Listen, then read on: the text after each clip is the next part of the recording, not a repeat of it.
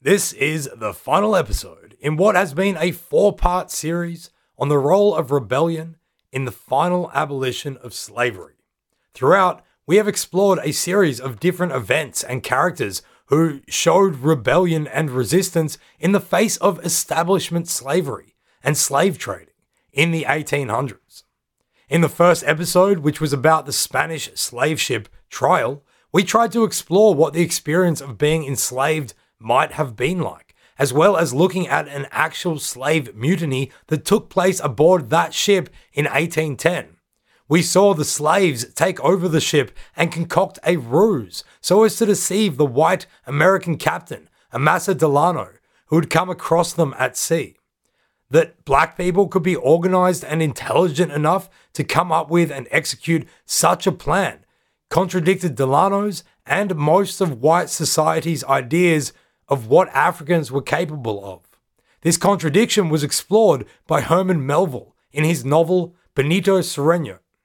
In the second episode of our series, we went on the Underground Railroad, Railroad, with real people whose escapes from slavery brought them into the realm of what became an organic, semi organized, and cell like resistance movement dedicated to helping slaves flee. This was an example of multiracial rebellion at a grassroots level. As slaves fled north, others, both white and black, and from varying social backgrounds, defied the law with great risk to help them. Many of those escaped slaves then became themselves vital cogs in the machinery of the railroad as conductors or sometimes station masters, all the way to Canada. Activities as subversive as those exhibited by members of the Underground Railroad were as illegal as those of a group of teenagers hacking into government computer systems would be today. In response to the Underground Railroad, in the final half century of establishment slavery, countless slaves were chased, hunted, caught, tortured, and killed, or made to disappear into the deep south as a result of the nation's laws being upheld by law abiding citizens. Many of those who helped them found themselves also in prison, also in accordance with the law. Many were harassed, beaten, or even lynched by mobs. The Constitution begins with We the People. Yet, here was a concerted, widespread, and organized effort by some of those very people to defy it. By the 1830s, the USA was torn by the contradiction with which it had been born. Founded by men who possessed the most enlightened values of freedom on earth, but who also possessed slaves. The nation was growing and adding states. We saw in episode 3 how the divisions within what was already a very diverse national society reached all levels of its people and institutions. Political battles in Washington descended into physical ones. Not only were politicians doing to each other that which most people probably wish they could do to politicians, beating each other senseless in Congress, but bloodshed was now also erupting amongst pro and anti slavery settlers in the newer states, such as Kansas. In all these stories, we find what is a general thread for this series, as well as for the period of time in which they are set, largely the first half of the 19th century. This was an age of contradiction. Enlightenment fueled ideas of liberty had taken root all over the shop. The consequent revolutions that stemmed from them saw the creation of new independent republics like the USA and Haiti. Haiti was a free state founded by slaves. There are so many complexities to the Haitian Revolution, and we've deliberately stayed away from it during this series. But the USA, that was a free state founded by slave holders. There are few greater contradictions than that of a free state whose economy and society is upheld by slavery. And so, as we've reached the last years of the 1850s, this was all bound to come to a head. Events were becoming extreme, and we all know that they are heading towards the horrible extremities of the Civil War. But first, one of the most extreme and it is arguable odd characters of the time, a man named John Brown, is going to take action that will usher in the final conflict to end establishment slavery. Welcome to Stuff What You Tell Me. This is the fourth and final episode in our series, Abolishing the Norm. It's called Over John Brown's Body. This episode is brought to you by Nonchalance. So, what if you haven't liked our Facebook page, followed us on Twitter, or donated to us on Patreon? Pfft, whatever. Wish they would. From the moment we are born, we are told we must obey. It's a mistake to rebel, treason to defy. Change is a dreaded thing until it's not. These are the stories of those who disobeyed and their acts of defiance, world changing or inconsequential. The characters who forged their own paths and the cycles of change driven by women and men willing to stand up, look authority in the face, and say, Stuff you, and stuff what you tell me.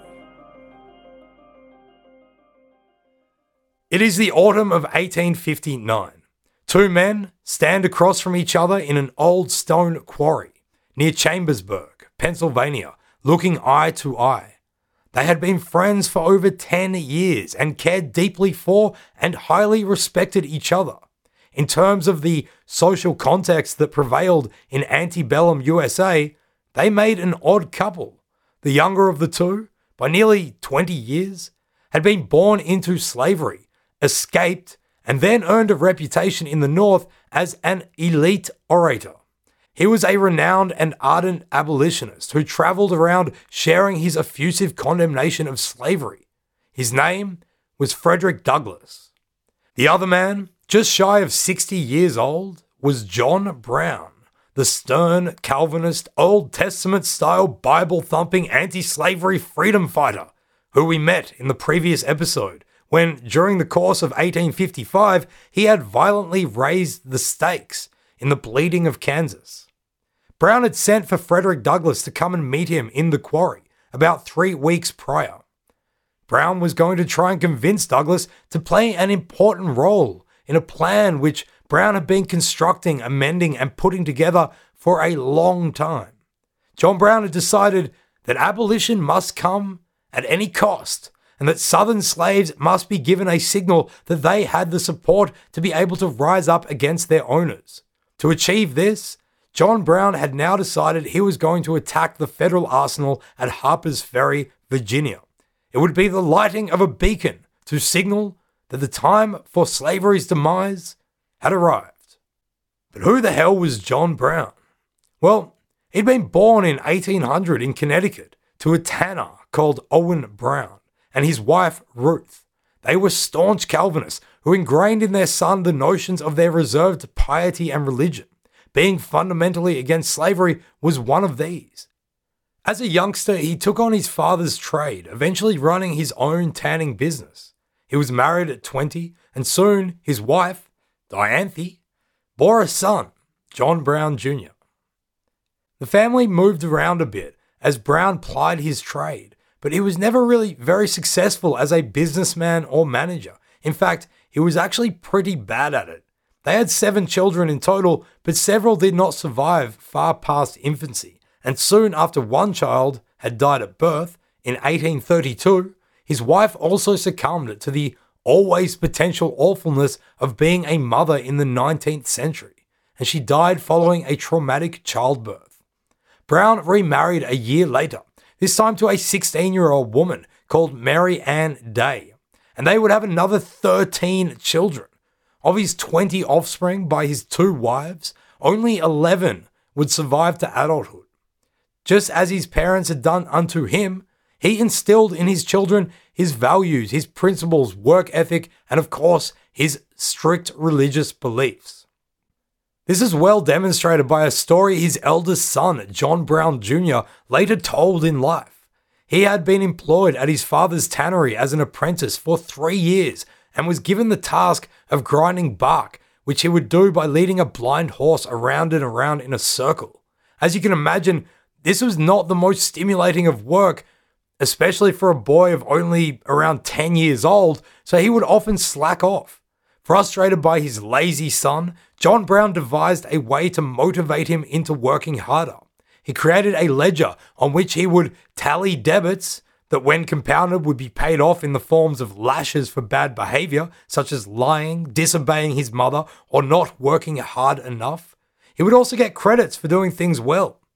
But needless to say, he was about as good as his father would be at racking up debts, and eventually he reached the point where the total had to be paid 25 lashes. After going through the book with his son and showing him all that he had done wrong, Brown proceeded to whip John Jr. with a blue beech switch eight times. But then, then he stopped, and the father took off his shirt, handed the son the whip, and told him to take out the rest of the punishment on him. The boy was understandably hesitant, but his father commanded him to hit harder and harder until he had balanced the account. Blood seeped down John Brown's back. Writing as an adult, John Jr. said that this was, quote, my first practical illustration of the doctrine of the atonement. I was then too obtuse to perceive how justice could be satisfied by inflicting penalty upon the back of the innocent instead of the guilty. But at that time, I had not read the ponderous volumes of Jonathan Edwards' sermons, which father owned. End quote. This would not be the last time that John Brown would punish the innocent to atone for the sins of the guilty. He was pious, righteous, fairly cantankerous, and could be very dismissive of people, and so often did not build great relationships with them, except for where his passion for abolition was met. He was obviously a capable man and would create a reputation for quality in more than one industry. In his adult years, he found several partners to back him at various junctures, but unfortunately for he and his family, most of his business ventures failed. He had been able to pay for his son's debt with his own back, but he could never quite pay his own. In terms of abolitionist activism, John Brown was consistently engaged on the Underground Railroad working as a conductor along with his sons and as a station master too. Brown would often tell his children the story of the first fugitive slave who he harbored in his cabin. Brown had offered him refuge, but upon hearing voices and horse hooves approaching, the slave boy jumped out the window and hid in the woods outside the cabin. After it became apparent that the sound was just his neighbors returning and not slave catchers, Brown went out to look for the boy and was apparently able to find him by hearing the pounding of his heart. As he said, quote, I heard the boy's heart thumping before I reached him, and I vowed eternal enmity to slavery. End quote. Like a 19th century Superman, literally. White guests of Brown, even people who were abolitionists themselves, were often shocked when runaway slaves and free blacks sat equally at his dinner table and were referred to formally and with respect, such as Mrs. and Mr. Many abolitionists at the time were, by today's standards, still abhorrently racist. Brown was not one of these, but rather a go hard or go home kind of guy. No half measures. He sought equality regardless of race. A story told by his daughter Ruth recounts how, in 1836, Brown and his family went to the Franklin Congregational Church one Sunday when they saw a black woman who worked for him sitting in the back, near the door, where she was unable to even see the preacher. This raised his indignation, so the next week he invited the woman and her husband to the church again, and in front of the whole congregation, sat them in his family's seats near the front. The minister was angry, and the rest of the congregation was shocked at this disregard of the social norm. Disgusted, the Brown family left the church and never belonged to another one. Historian Evan Carton, who wrote the excellent book Patriotic Treason, which we've used as an invaluable resource and that does amazing justice to the story of John Brown and his family, went as far as to say that, quote, no white family before the Civil War ever lived in such communion and solidarity with African Americans at work, at worship, at meals, at war, as did the Browns. None would pay a higher price or pay it more willingly for their commitment to black people's freedom. Slavery and racism were, without condition, as barbaric to John Brown, living at a time when they were fairly established norms, as they are to us, 150 years later. In 1837, Brown was radicalized towards militancy when a fervent abolitionist called Elijah Parrish Lovejoy was murdered by a pro slavery mob in Alton, Illinois. Lovejoy was a Presbyterian minister who had, until recently, been living in St. Louis, Missouri, a slave state, running an abolitionist newspaper called Observer. He had provoked and incurred a lot of wrath from pro slavery forces. For instance, his printing press was sought out and destroyed, and his wife was harassed. So he had decided to move his family to Alton, a neighboring town only several miles away, but in the free state of Illinois. Lovejoy had already lost three printing presses to mob violence. He and his supporters were intent on protecting a new one, which had arrived by steamboat in the very early hours of November 7th, 1837. They whisked it away to a warehouse in Alton and took it to the third floor. There, Lovejoy and about 20 others stood guard over it. If they had been seen, the people who had destroyed his previous presses would surely do the same to this one. Unfortunately for them, they were seen. As the morning turned into day and throughout the hours that followed, word of the press's arrival spread through town. As darkness fell, a mob began to gather, ready to march on the warehouse and take the press by force. Lovejoy and his supporters refused the mob entry, of course, and shot at them from the upper floor window. The mob produced a ladder, which they propped up against the wall. A young boy was given a torch and the task of running up the ladder to set the building alight. Lovejoy and one of his men, however, made a surprise counter-attack outside the warehouse. Taking the attackers by surprise, they pushed the ladder down. Again, it was propped up, and again, Lovejoy made a run to try and push it over, but this time, he did not return. He was shot five times and died on the spot. So, what does this have to do with John Brown? Well, Lovejoy's death was seen and projected by abolitionist forces as a martyrdom for the cause. In Hudson, where Brown was at the time, a memorial prayer meeting was arranged, which both Brown and his father, Owen, attended. There, one university lecturer declared, quote, The crisis has come. The question before the American citizens is no longer alone can the slaves be made free, but are we free or are we slaves under Southern mob law? End quote. At one stage, Owen Brown rose to give prayer. Two women who knew John Brown well and were nearby him during the memorial later gave account of how, following his father's devotion, he rose to his feet, rose his right hand in oath, and said, quote, I pledge myself, with God's help, that I will devote my life to increasing hostility to slavery. End quote. Another account, which to be honest is our favourite, reckons he said, quote, Here before God, in the presence of these witnesses, I consecrate my life to the destruction of slavery. End quote. I like that one more. From then on, Brown was engaged in a war against the appalling institution that would go far beyond underground railroad operations and buying abolitionist newspapers. But being a good family man, he was not content with this just being a personal war against slavery. No, his whole family would have to take part. John Brown Jr., his eldest son, recalled that one night around this time when he was about 19 years old, quote, Father, Mother, Jason, Owen, and I were late in the evening seated around the fire in the open fireplace of the kitchen in the old Haymaker house where we then lived. And there, he first informed us of his determination to make war on slavery by force and arms.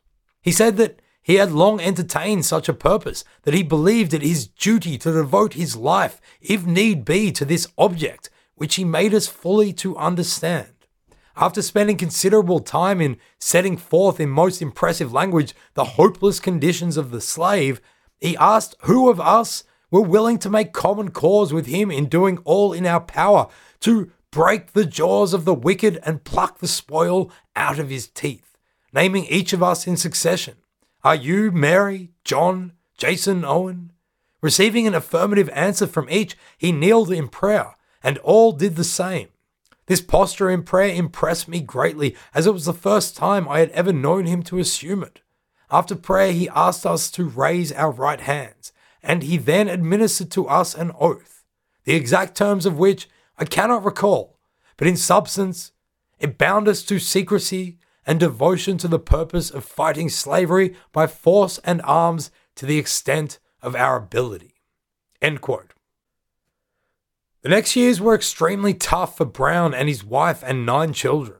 His businesses, including tanning and real estate development, failed and he was bankrupt by the end of 1842. They lost their land in Hudson and had to move into a tiny wooden cabin in a town called Richfield. Not long after, their five year old son was struck down and succumbed to dysentery. The misery would not stop there, however, as more of their children fell ill. In a three week period, John and Mary Brown buried four of them. John Brown dealt with his sorrow in his staunch Calvinist kind of way. He wrote to his son telling him of his siblings' demise. Quote, In our sore affliction, there is still some comfort. Sarah, and here he's speaking of the elder daughter who died, like your mother, during her sickness, discovered great composure of mind and patience, together with strong assurance of meeting God in paradise. We fondly hope that she is not disappointed. They were all children towards whom perhaps we might have felt a little partial, but they all now lie in a little row together. End quote. One of the jobs that Brown had done at various stages was driving cattle and sheep overland. He reckoned that he had a natural longing to become a shepherd, and so now, bankrupt and bereaved, he did just that. He proved himself amazing at dealing with sheep. His sheep won prizes for their outstanding qualities in sheepishness, and his credentials within only three years after being bankrupt had become those of an expert in all things of an ovine nature. He went into partnership with a sheep owner and went about producing wool of extremely high quality leaving his wife with their remaining children, but taking two of his elder sons with him, he moved to Springfield, Massachusetts in June 1846 to run sheep operations. During this period, Brown also began serious long term planning for his assault on slavery. He began to develop a strategy that would be to show slaves in the South that they had support and to entice them to flee and fight. He wanted to build a sustained armed resistance on the border between North and South that would be big enough and troublesome enough to force the end of slavery. During this period away from home, his wife and he, in absentia, continued to suffer devastating losses of children. One toddler, daughter Amelia, accidentally had a pot of boiling water tipped on her by another sister, scalding her terribly. She did not recover. Despite this, Brown stayed in Springfield, managing wool deals and plotting a slave rebellion. He wrote home that he was, quote, utterly unable to give any expression of my feelings on hearing of the dreadful news, end quote. He could not return home, however, but he urged that Ruth, the elder sister who had tipped the pot, not have undue blame cast upon her, and that the event was a trial put there by God through which the family must suffer. Eventually, Considering business was going okay and that he did miss his family terribly, he found a new house and sent for them to join him and the eldest boys. In 1848, he went to hear a man give a lecture on the abomination that was slavery and on the rights to freedom of every slave. The two men already knew of each other. Frederick Douglass had become a part of Brown's plans for abolition. He needed highly respected, known black figures to make it work.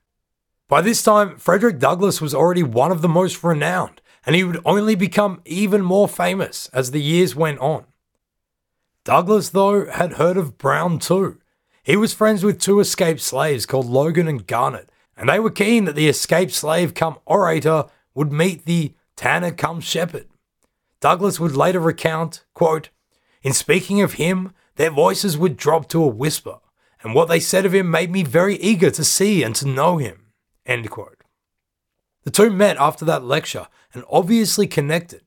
On his next visit to Springfield later that year, Brown invited Douglass to dinner, which he accepted.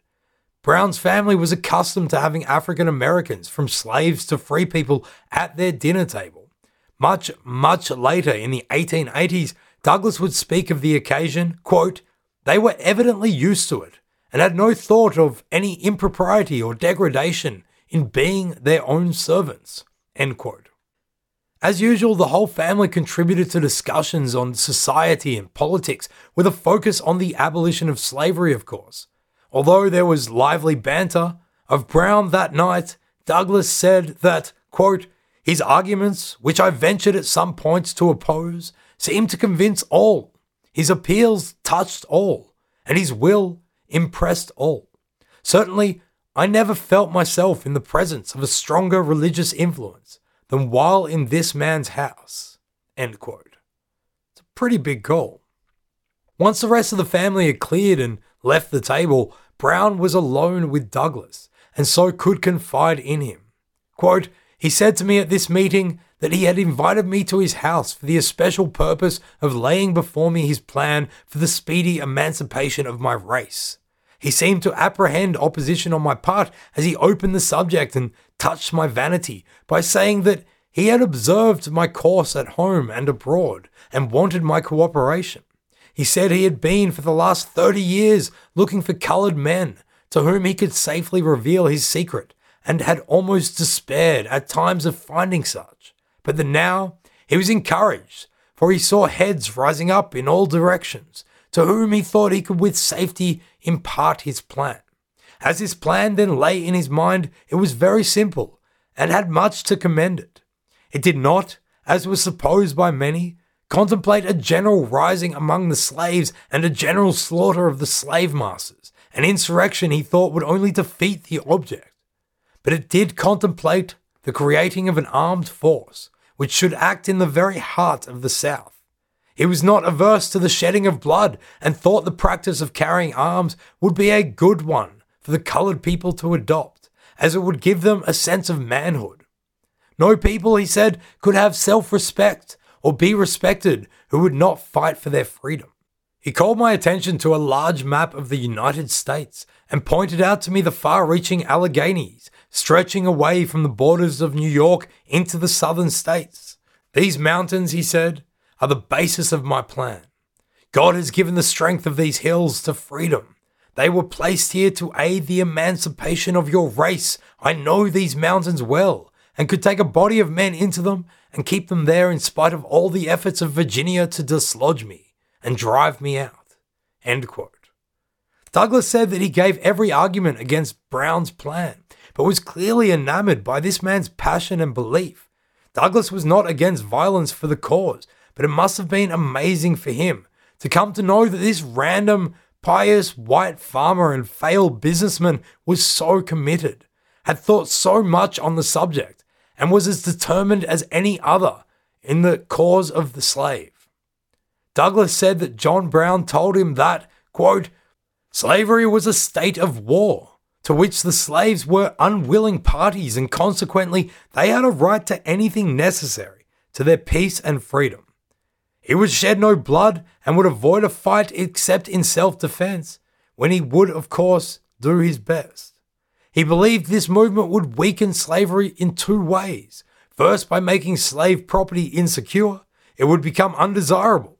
And secondly, it would keep the anti slavery agitation alive and public attention fixed upon it, and thus lead to the adoption of measures to abolish the evil altogether. Douglass, in becoming a sought after orator for abolitionist events, often noted with ire how he was presented by wealthy white abolitionists to other wealthy white abolitionists from whom they were asking for financial support. He was told to speak like a slave rather than in the beautiful and loquacious manner of which he was more than capable. When he left John Brown's house after his visit, he would have been in no doubt that he just met the most remarkable and unique abolitionist going around. Although he was one kick ass shepherd and pretty innovative in business, Brown's wool venture also struggled. Being a small independent wool producer was a tough gig in antebellum US, especially at any distance from the major wool manufacturers in the north. Prices were set low, and small producers had little option but to agree to them. Brown devised a collective bargaining system endeavor, which many of these producers joined to try to raise all of their prices.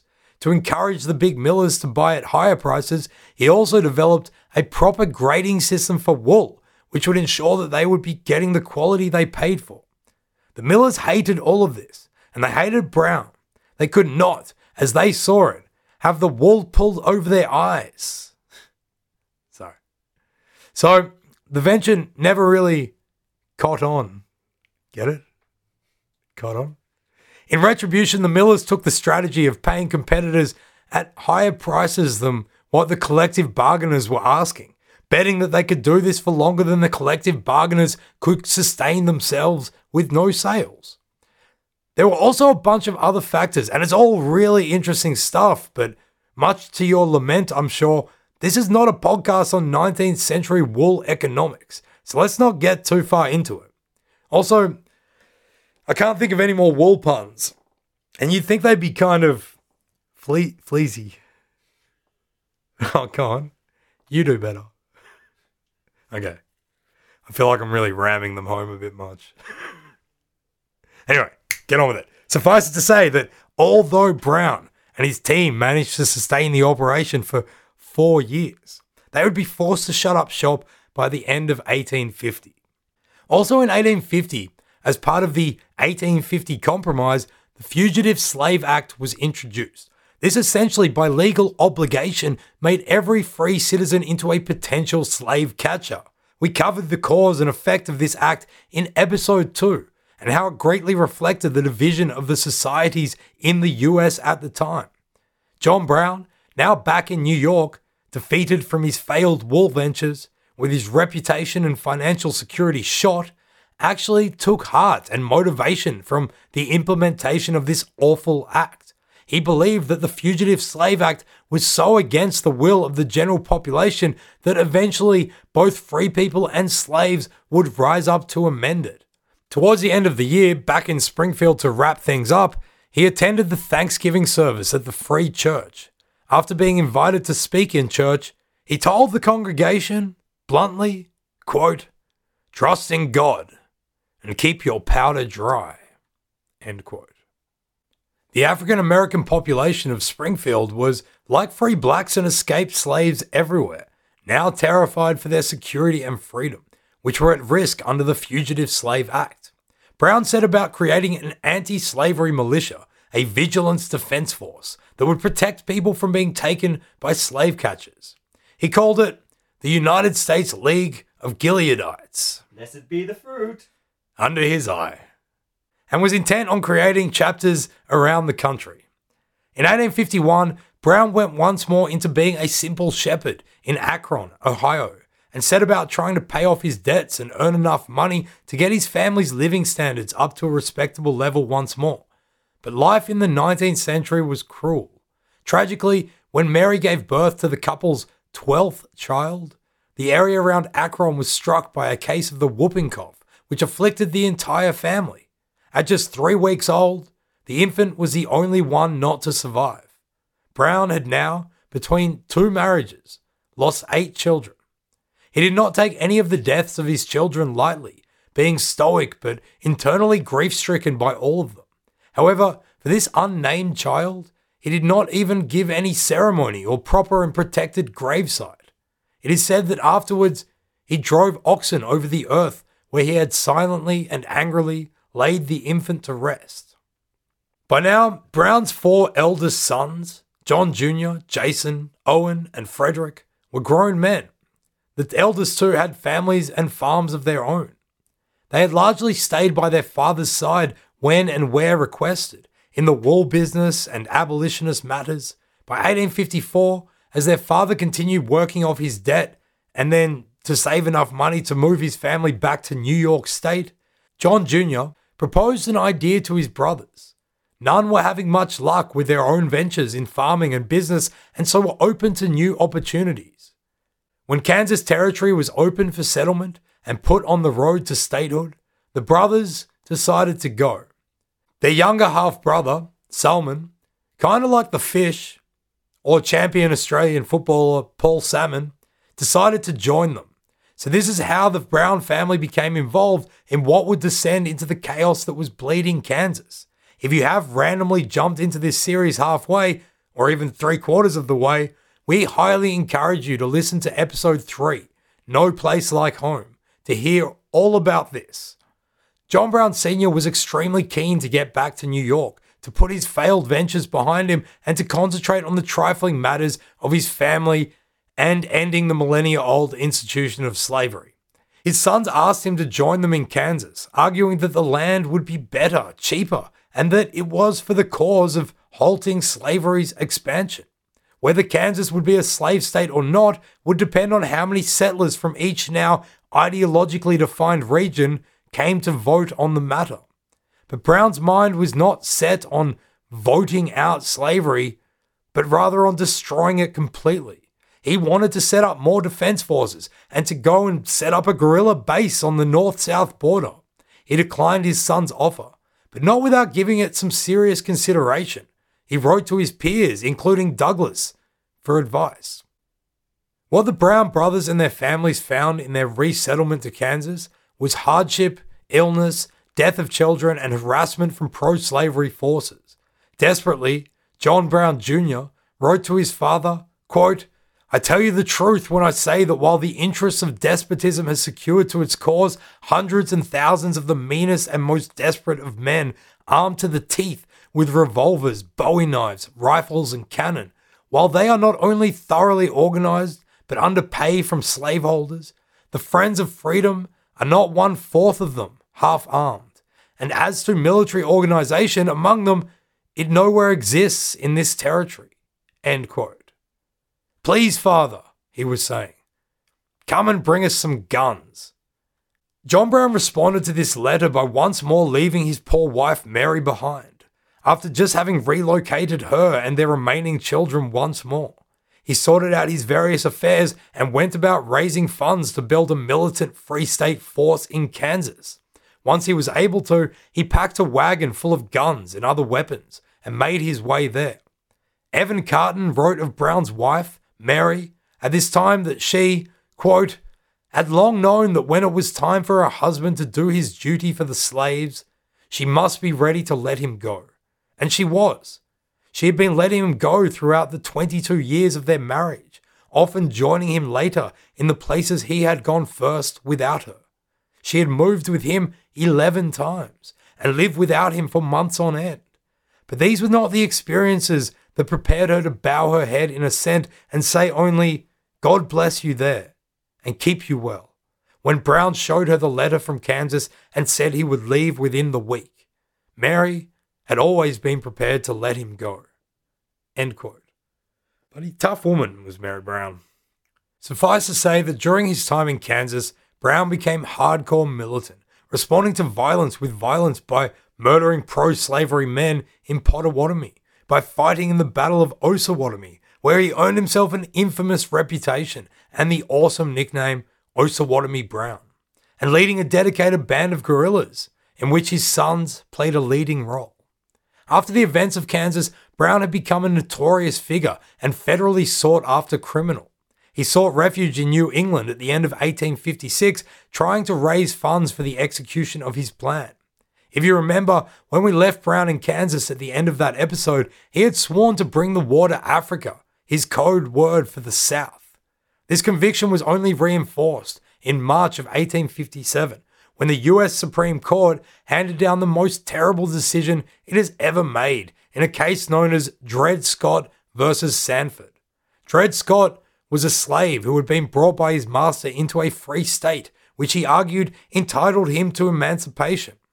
The Supreme Court, however, disagreed, and in their decision said that black people, quote, had for more than a century before been regarded as beings of an inferior order and altogether unfit to associate with the white race, either in social or political relations, and so far inferior that they had no rights which the white man was bound to respect, and that the Negro must justly and lawfully be reduced to slavery for his benefit.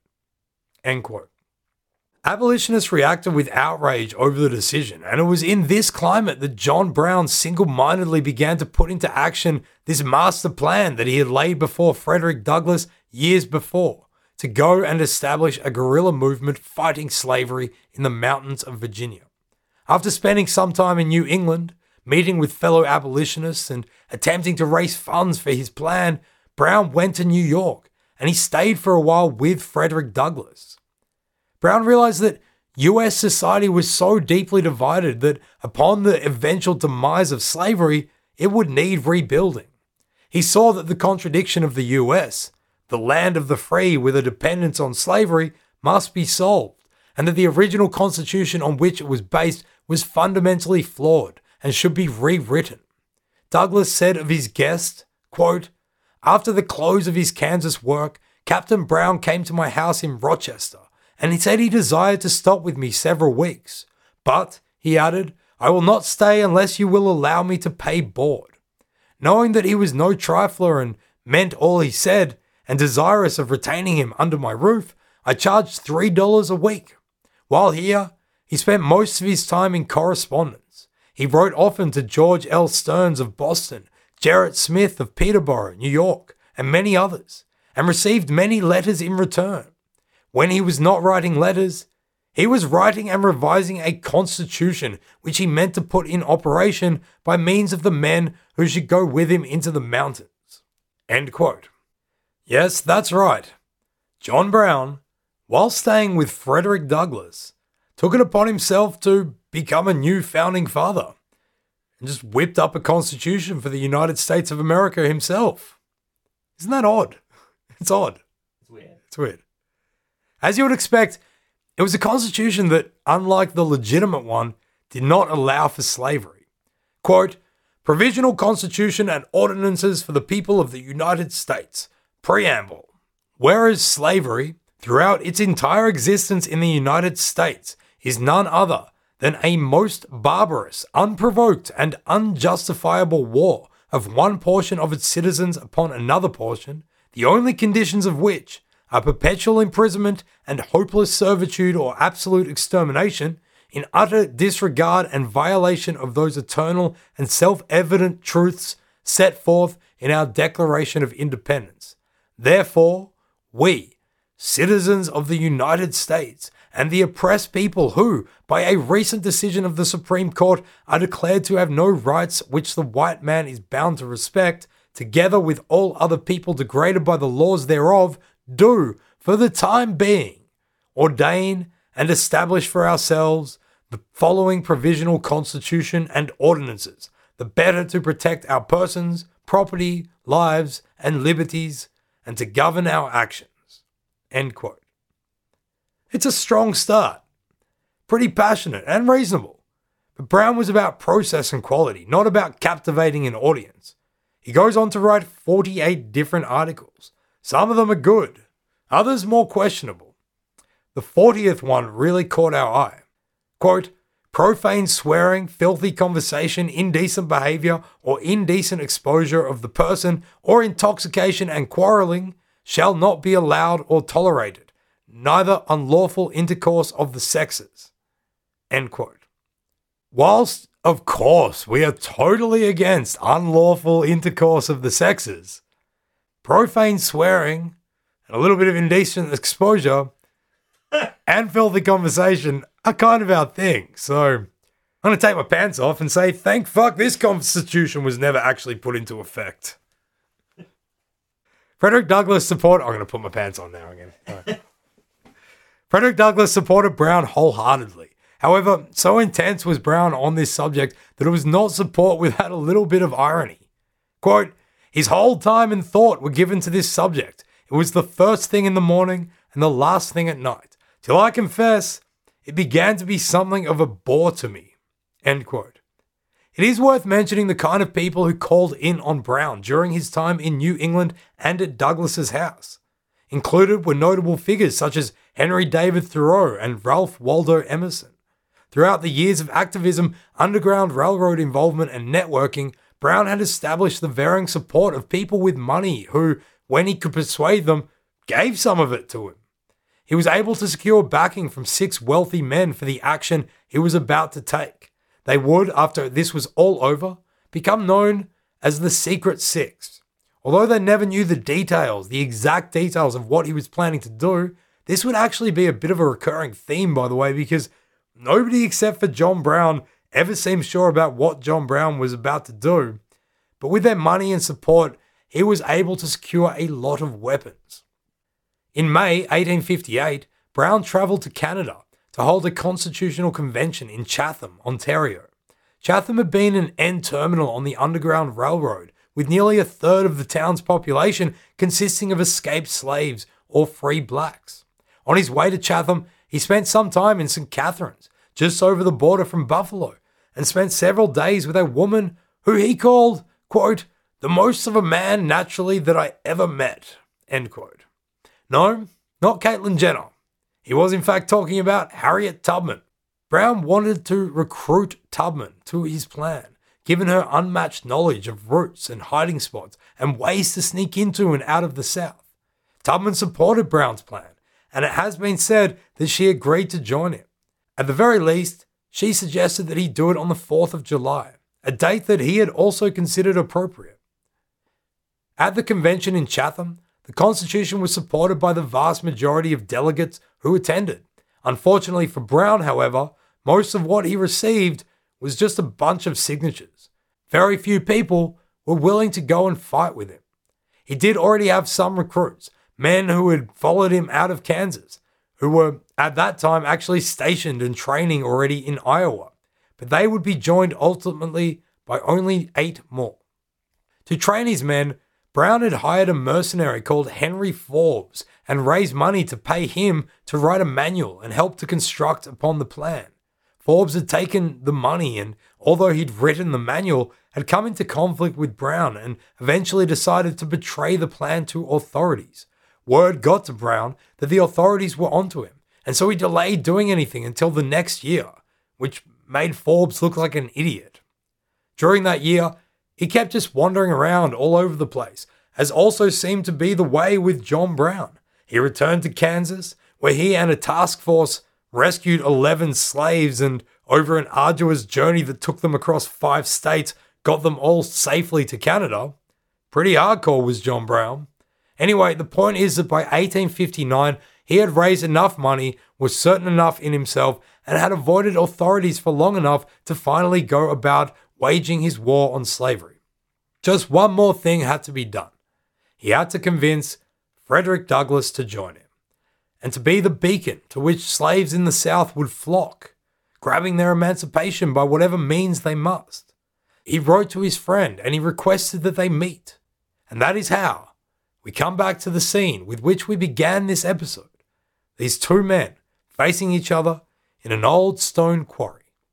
Douglass described their meeting thus quote, As I came near, he regarded me rather suspiciously, but soon recognized me and received me cordially. He had in his hand when I met him a fishing tackle, with which he had apparently been fishing in a stream hard by. But I saw no fish, and did not suppose that he cared much for his fisherman's luck. The fishing was simply a disguise, and was certainly a good one. He looked every way like a man of the neighbourhood, and as much at home as any of the farmers around there.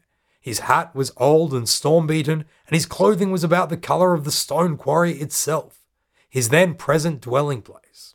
His face wore an anxious expression, and he was much worn by thought and exposure. I felt that I was on a dangerous mission and was as little desirous of discovery as himself, though no reward had been offered for me. There were two other men there.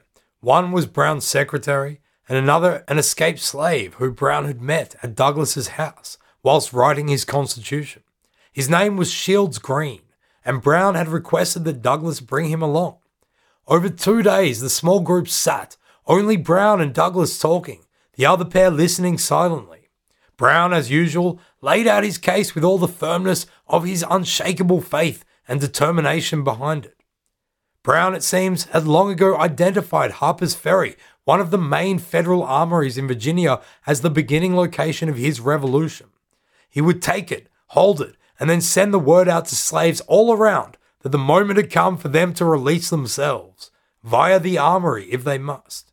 Of Douglass's role, Brown told him, quote, When I strike, the bees will begin to swarm, and I shall need you to help hive them.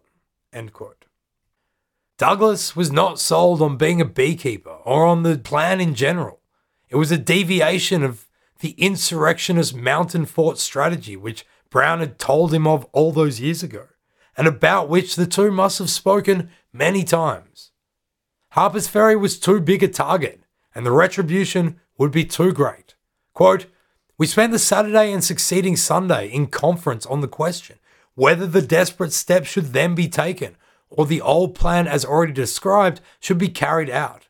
He was for boldly striking Harper's Ferry at once and running the risk of getting into the mountains afterwards. I was for avoiding Harper's Ferry altogether. Here we see two of the most influential figures in the movement that would eventually take down the last of established human slavery. Two distinctly different men, the lives of each reflecting the contradictions of the age. Douglass had begun life as a slave, on the very lowest level of a social order that said he was property and barely capable of independent thought and action. However, despite these prejudices, he had managed to free himself and earn fame on the merit of his hard work and his talent. This man exceeded all the racistly low expectations of his kind, became the most photographed person in the 19th century, and committed his life to using his talents for the betterment of his people. But still, despite all of this, he was not willing to commit to this violent attack at the heart of the slave power. Maybe it was because he had been a slave himself, and thus knew from first hand experience just how violent and extreme the consequences would be for any slave if things didn't turn out as Brown hoped. Perhaps he saw the viability of a more long term approach given the position of renown that he was now finding himself in. He was definitely not against the use of force and had even conflicted with various of his fellow abolitionists and supporters over it, but maybe he realized the potential of the position in which he'd found himself and was unwilling to risk it for what he thought was an ill conceived plan concocted by the extremely rigid person on the other side of this debate. And that person, of course, was John Brown, this free white man born into a life that, whilst not luxurious, offered him the opportunities that free people may enjoy, such as education and civil rights. He was also extremely fastidious and dedicated in his work and commitments. He was extremely religious, loved his family, and was steadfast in his commitment to his values and on ensuring that they carried on to his children. But despite this, he had spent over 20 years either leading his family all over the place or leaving them for months on end to go and pursue the next step in whatever endeavor he was now into. He had lost so many children when they were just infants or kids, yet had also seen fit to bring his family into his war against slavery that would ultimately see three other of his sons perish in the course of both Bleeding Kansas and what was about to happen in Harper's Ferry. Brown burned with a blazing rage over slavery and its injustice, even though he had never experienced it himself. No matter how single minded he was, it was not to benefit himself. In the end, however, no matter how much Brown tried, Douglass still did not bite. Quote, It is needless to repeat here what was said after what has happened. Suffice it that after all I could say, I saw that my old friend had resolved on his course and that it was idle to parley. I told him finally that it was impossible for me to join him. I could see Harper's Ferry only as a trap of steel, and ourselves in the wrong side of it. He regretted my decision, and we parted. Shields Green, however, the man who Brown had met at Douglass's house and who he had requested to join Douglass to the meeting, made a different decision. Douglass tells us of Shields Green that, quote, he was a fugitive slave from Charleston, South Carolina, and had attested his love of liberty by escaping from slavery and making his way through many dangers to Rochester, where he had lived in my family, and where he met the man with whom he went to the scaffold. I said to him as I was about to leave, Now, Shields, you have heard our discussion. If in view of it you do not wish to stay, you have but to say so, and you can go back with me. He answered, I believe I'll go with the old man. End quote. Here's another odd way to look at this scene. Shields Green had just spent two days listening to a debate between one of the greatest and most influential orators of the 19th century, who himself had been a slave and whom you would think would have the most reasons to go and take the fight to the south, and a dour old shepherd with a magnificent beard and unshakable belief. After these two days, Shields Green was convinced by the latter, and this says so much about the conviction that Brown can garner in those who followed him for this cause. As we have seen throughout this whole story, this conflict had so divided the societies of the United States that neither politics, compromise, protest, nor underground resistance movements like the railroad had been able to solve the great contradiction that was the institution of slavery in the land of the free. What Brown was arguing was that much more must be done, that a lance of abolitionist intent must be speared into the heart of the Southern slave power. Nobody else was going to do it. It must be them. Nobody but Brown was fully apprised of the entire plan, but in campaigning for support in Canada and, and now with Douglass, he had told different people what he thought they must know. So many had given him moral support. Some, like the Secret Six, had given money, but only a very few had committed themselves to whatever Brown thought must be done. Shields was one of them. In the end, Brown led 18 men to Harper's Ferry on the 16th of October 1859. It was an absolute strategic failure. At first, walking along the train tracks into town in the dark, early hours, they were spotted by a free black man who queried them and who they then shot dead. So it was that, to begin this assault on slavery, an act that was consequential to the great contradiction upon which the US was founded, a group consisting mainly of armed white men contradictorily shot a free black man. But just like when he was punishing his children in their youth, or when at Pottawatomie Creek he took the lives of men whose sin was support of slavery and not necessarily slavery itself, Brown had already shown that sometimes the innocent must pay for the sins of the guilty, in his eyes. He would sacrifice anyone if it brought about slavery's demise. They took the armory and some hostages, which included amongst them the great grandnephew of George Washington. Brown evidently understood symbolism, as he had someone fetch from this descendant of the first president his sword, which was at the man's house. Holed up in the armory with his hostages and men, our dour old shepherd come freedom fighter got to wear the prestigious sword for a while. Also weird. The town's militia and citizens organized quickly to hold the invaders in the armory once they had taken it, and a siege situation entailed. The local federal troops were mobilized, and soon Brown and his company were surrounded by US soldiers. To continue the weirdness of this preamble to the upcoming Civil War, these federal US forces were led by one Colonel Robert E. Lee. It's weird. After 30 hours of siege, which included some fighting, much sniping, and a bit of failed negotiating before an ultimately successful surrender, Brown's attack on slavery had come to an end. Ten of his men, including two sons, were dead. Seven remaining alive inside the armory were taken prisoner, including the badly wounded Brown himself. Five of his larger party, who were either positioned around the town or back at their base, managed to flee. In the aftermath of the Harper's Ferry raid, documents and letters were found at the location Brown had been staying before the raid, which implicated the Secret Six and Frederick Douglass in giving Brown money and support. One of the raiders who had been arrested, John Cook, told the authorities that Frederick Douglass was supposed to have brought a large band of followers to help join in the raid, but Cook supposedly said, quote, the coward did not come, end quote.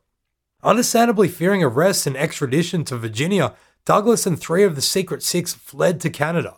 Of the other three, one was dying in Rome, one had a mental breakdown and was put into an asylum, and only one, Thomas Higginson, remained obstinately at large.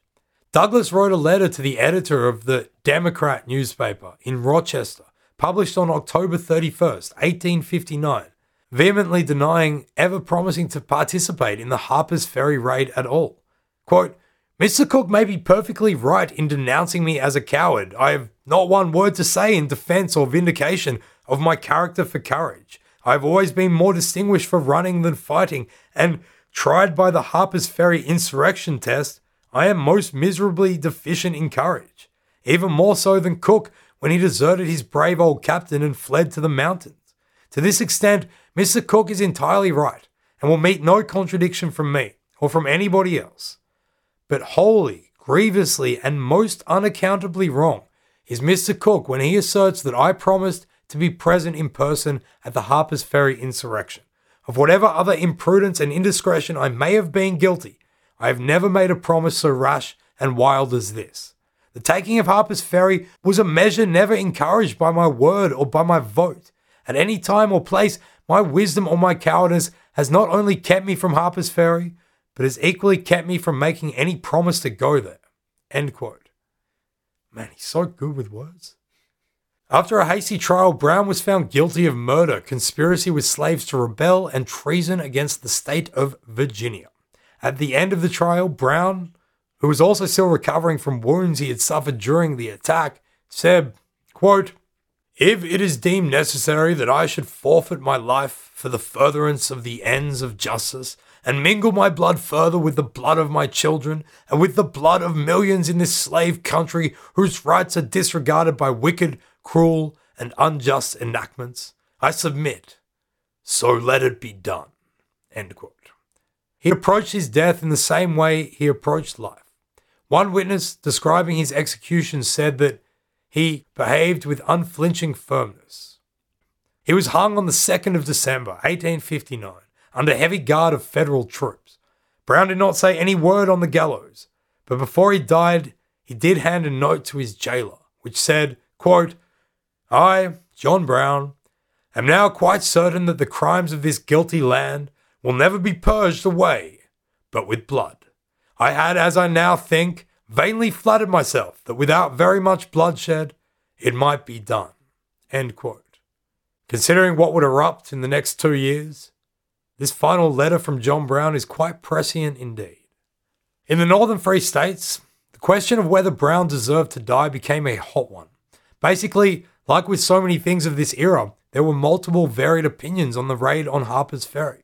For many of the more extreme abolitionists, particularly those who condoned violence, the potential symbolism of Brown's attack and his own impending martyrdom was obvious.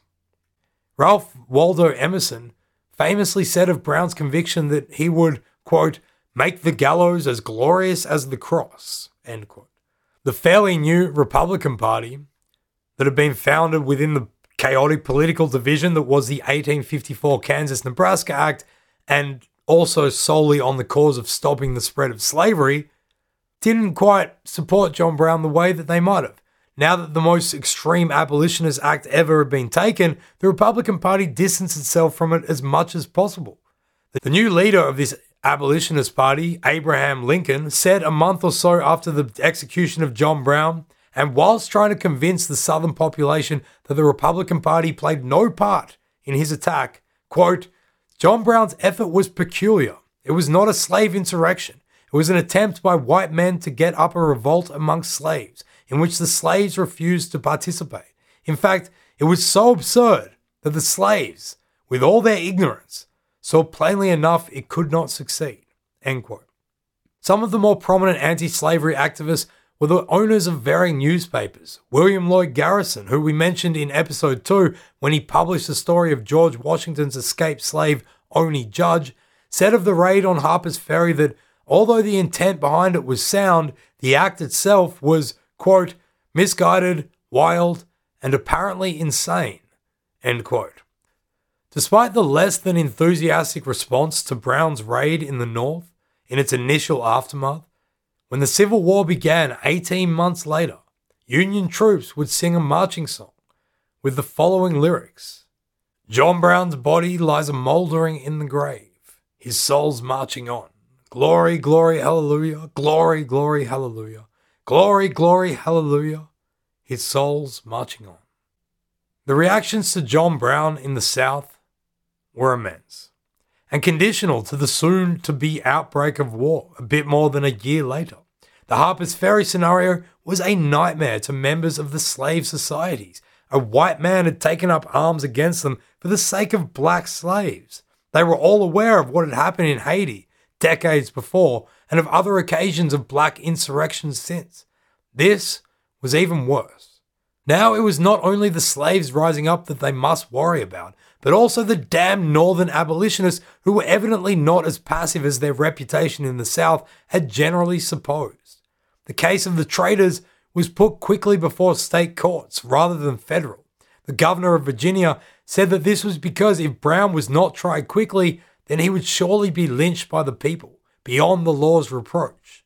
To illustrate how many in other southern states saw Harper's Ferry as merely the first of northern aggression to come, here's what it says in a letter from the governor of North Carolina immediately afterwards. Quote, the sense of insecurity prevailing among the people of this state renders it necessary that I should apply to you for arms to place in the hands of the militia. I wish to procure from the government 2,000 long range rifles with bayonets attached for the use of the state of North Carolina. End quote. From this point on, those in the South who were beginning to rally for secession from the Union were able to stoke the public fear engendered by John Brown's attack enough that they would start supporting the idea of secession themselves. For the South, this northern incursion was reason enough to break away from the Union, and from the North, the people with whom they now had zero sense of unity, and who it seemed wanted to destroy their way of life by force. Were it not for John Brown and Harper's Ferry, is arguable that the secessionists would not have so easily stoked these fears. John Brown was as divisive as the issue to which he gave his life. For years afterwards, and even still to this day, people have argued over whether he was insane or righteous, and also about how successful he and his men were. We here at Stuff What You Tell Me might be too naturally biased towards the rebel, so we think that perhaps it's best to give Frederick Douglass the final say on this question. Quote, Did John Brown fail? He certainly did fail to get out of Harper's Ferry before being beaten down by United States soldiers. He did fail to save his own life and to lead a liberating army into the mountains of Virginia. But he did not go to Harper's Ferry to save his life. The true question is Did John Brown draw his sword against slavery and thereby lose his life in vain? And to this, I answer 10,000 times no. No man fails or can fail who so grandly gives himself and all that he has to a righteous cause. No man who in his hour of extremest need went on his way to meet an ignominious death could so forget himself as to stop and kiss a little child, one of the hated race for whom he was about to die, could by any possibility fail. Did John Brown fail? Ask Henry A. Wise, in whose house less than two years after a school for the emancipated slaves was taught. Did John Brown fail? Ask James M. Mason, the author of the inhuman Fugitive Slave Bill, who was cooped up in Fort Warren as a traitor less than two years from the time that he stood over the prostrate body of John Brown. Did John Brown fail? Ask Clement C. Vallandigham, one other of the inquisitorial party, for he too went down in the tremendous whirlpool created by the powerful hand of this bold invader. If John Brown did not end the war that ended slavery, he did at least begin the war that ended slavery. And so, dear listeners, it is here that we end this series. In it, we've tried to show that the final decades of institutional slavery, which has a millennia old institution had now come to be focused within the nascent United States of America was not going to be budged by mere progressive ideals within establishment structures. It became simply too big and too divisive an issue. To some, abolition constituted an existential threat to them and their people. To others, though, slavery was an intolerable stain on the identity of the nation. And it was amongst these that we get the countless rebels who acted for a cause that today you would find no decent person repudiating. In the end, we know that the conflict was too great to be resolved by anything other than violence of force. But for a long time, individuals tried every other avenue they could. from petitioning to hiding fugitives. As much as the Civil War brought about abolition and emancipation, legitimizing the freedom, if not quite the civil rights, of African Americans within the establishment realm, the Civil War was not responsible for the end of slavery. We hope we've convinced you that it was not politicians and generals, but rather the individuals willing to defy, rebel against, and break the laws of their states and their country to whatever extreme necessary, who were the main players in the movement that finally brought about an end to the most awful practice humans have ever engaged in. John Brown's body lies a mouldering in the grave. John Brown's body lies a mouldering in the grave. John Brown's body lies a mouldering in the grave. His soul is marching on.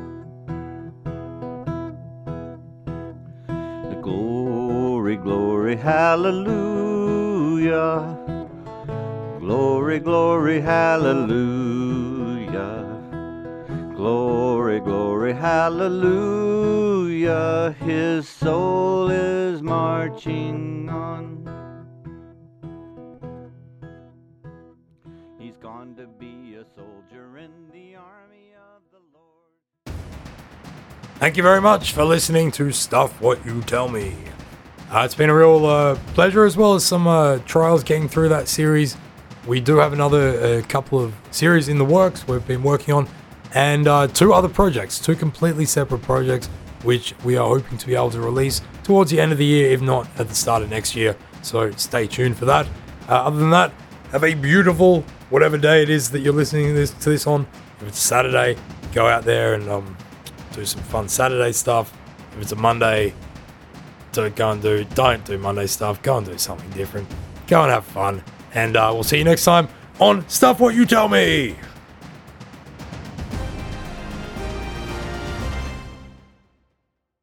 Stuff What You Tell Me is a part of the Recorded History Podcast Network. It's produced by Julian Smith and Joe Wegasani.